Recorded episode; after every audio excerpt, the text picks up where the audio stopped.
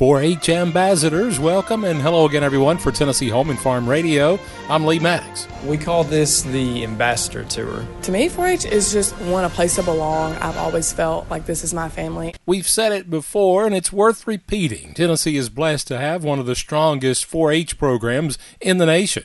And this week, members of the State 4 H Council are traveling throughout the state on their Ambassador Tour.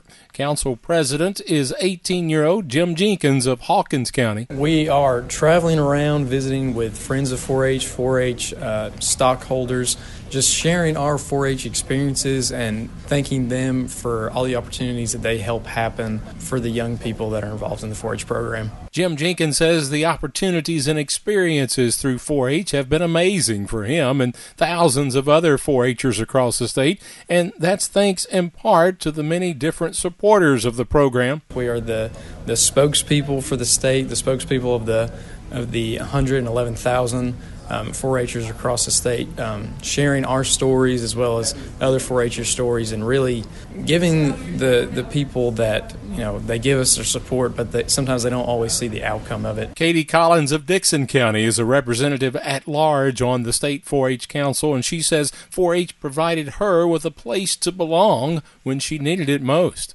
Always kind of when you're a female and want to do agriculture, you kind of have this like I don't know kind of scares because where I live, there's no females who even have their own farm. It's mainly just males, and so 4-H has made me feel like a place to belong. And you see all these people, and you see all these females in these roles in agriculture, and you're like, hey, I can do that too. So it's very inspiring. Again, Tennessee 4-H is supported in all 95 counties and serving over 111,000 members in over 7,000 classrooms. For Tennessee Home and Farm Radio, I'm Lee Maddox.